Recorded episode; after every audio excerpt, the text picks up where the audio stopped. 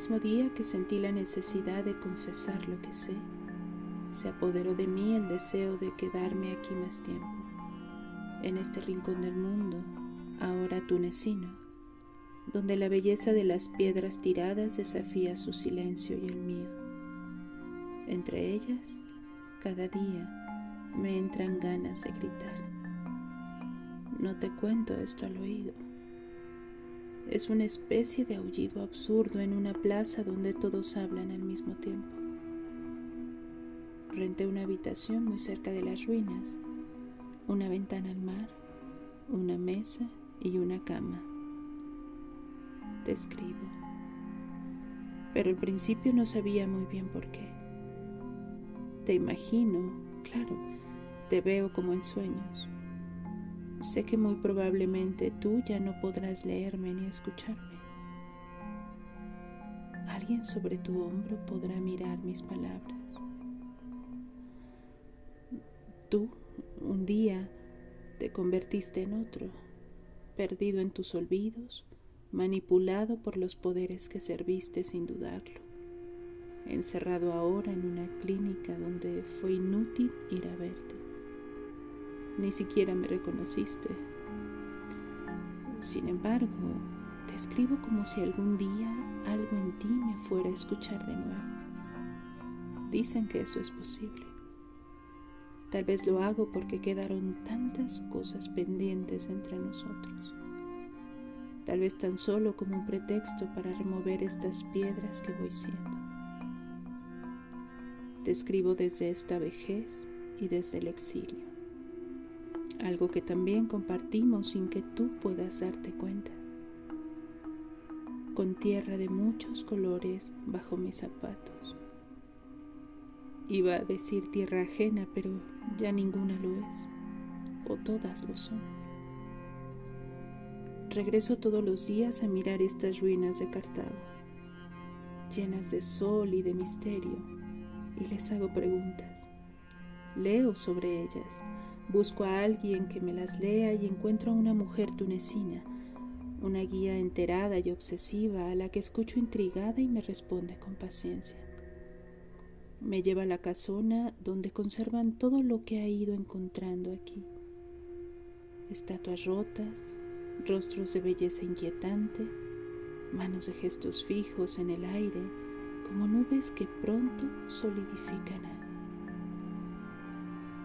Me promete sorpresas en las siguientes salas. Es tan cordial que se va volviendo tal vez no una amiga, pero sí más que una guía, una acompañante amistosa. Hasta que un día me dijo más de lo que es prudente decir a una desconocida como yo. A la distancia, la historia es algunas veces como si la humanidad eligiera a Hitler o a Stalin para gobernarla una y otra vez en todas partes. Así caen imperios como este, el de Cartago, la antigüedad nos habla al oído siempre, nos señala algo en nosotros. Su comentario me sorprende e intimida, tal vez porque yo vengo de un país donde durante todo un siglo no debíamos decir lo que de verdad opinábamos. Pensar y decirlo nos convertía inmediatamente a los ojos del poder y sus siervos en adversarios. Y ese poder tiene mil ojos, mil bocas delatoras, mil espíritus esclavos voluntarios. Por ello, por hablar lo que se piensa, por pensar y decirlo, siempre se arriesga la vida o a ir con grilletes a los campos de reeducación. Nuestra disciplina, dejar de pensar, obedecer con entusiasmo, creer ciegamente en lo que salga de la boca del líder y defenderlo frente a todos. Con entusiasmo. La falta de entusiasmo también nos delata. Una parte de mi trabajo durante muchos años fue precisamente hacer que la gente soltara la lengua y se pusiera en peligro. Por mucho menos que una frase como esa de mi guía, varias personas fueron enviadas a Siberia y yo misma las denuncié, no pocas veces. por el bien de todos. Modelé sus expedientes. Era parte de mi trabajo, obedecer órdenes. Nunca reflexionar lo que hacía. Y que los otros tampoco lo hicieran. Tenía que dejar de pensar sin darme cuenta siquiera de que yo iba flotando en agua turbia. No pocas veces, agua ensangrentada. Ahora escucho a esta mujer y una especie de clavo en mí salta por dentro, como un reflejo, una reacción automática. Tomo nota mental de lo que dijo para recordarlo literalmente y con envidiable precisión poder denunciarla, como si todavía fuera mi trabajo y estuviéramos allá, en aquel remoto pasado. Pero por ahora solo sonrío cómplice de su idea, porque sé en carne propia que es verdad. Ella me miró abrir los ojos y, como queriendo aclararme, continuó citando a alguien, a otra mujer que ella había leído, sin imaginar que describía mis reflejos de hace justamente un instante. Me molestó especialmente su conclusión. Entonces, todos o la mayoría, para seguir a un líder hueco, de una parte sustancial de su humanidad. Por eso caen los imperios. El expediente de Ana Akhmatova. Alberto Ruiz Sánchez.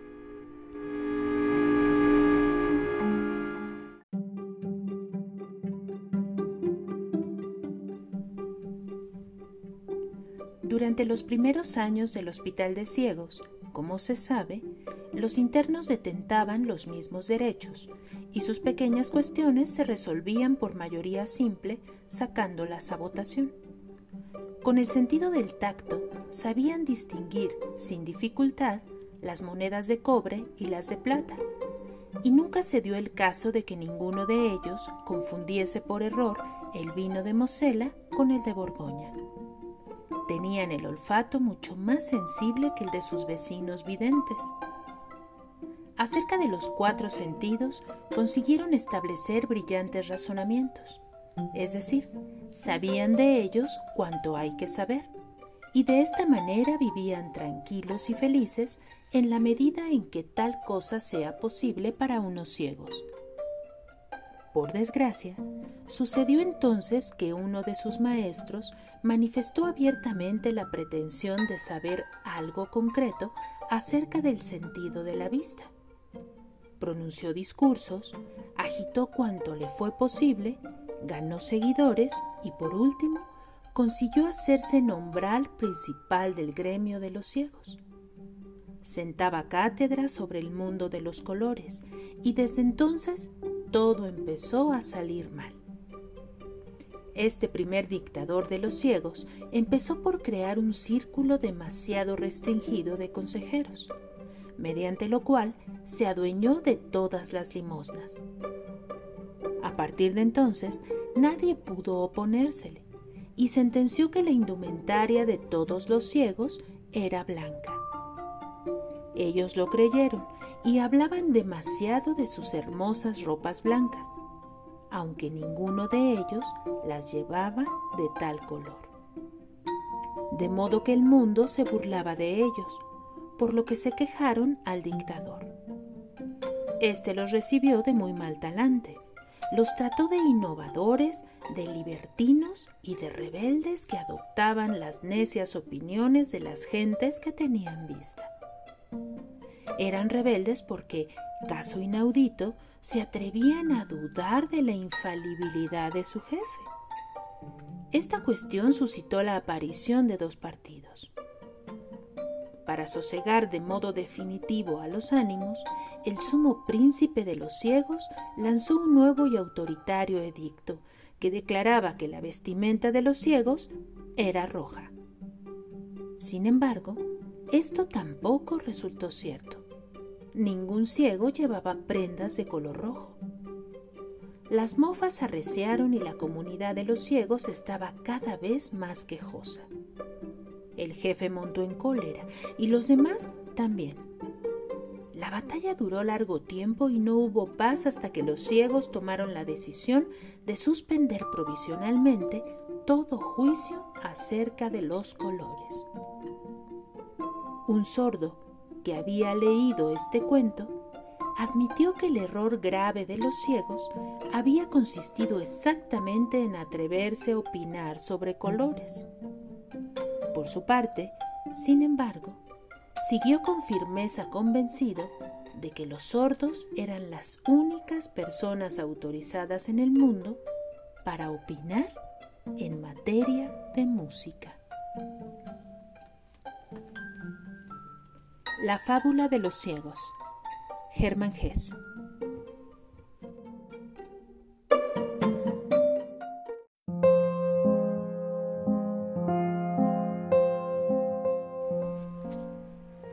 Soñé que estaba en una barca a punto de abandonar el puerto. O tal vez yo misma era la barca. No lo recuerdo bien. Pero era un hecho que debía remar hacia el horizonte. Sabía que nunca volvería atrás. Me giré hacia el puerto y vi a un hombre que me despedía agitando su mano. Enseguida entendí que era Satoru. Tenía el claro presentimiento de que, si me iba, no volvería a verlo nunca. Así que me despedí yo también. Pero la barca era muy rápida y Satoru era cada vez más pequeño, hasta que dejé de verlo y estuve sola en mitad del mar. Eso fue lo que soñé.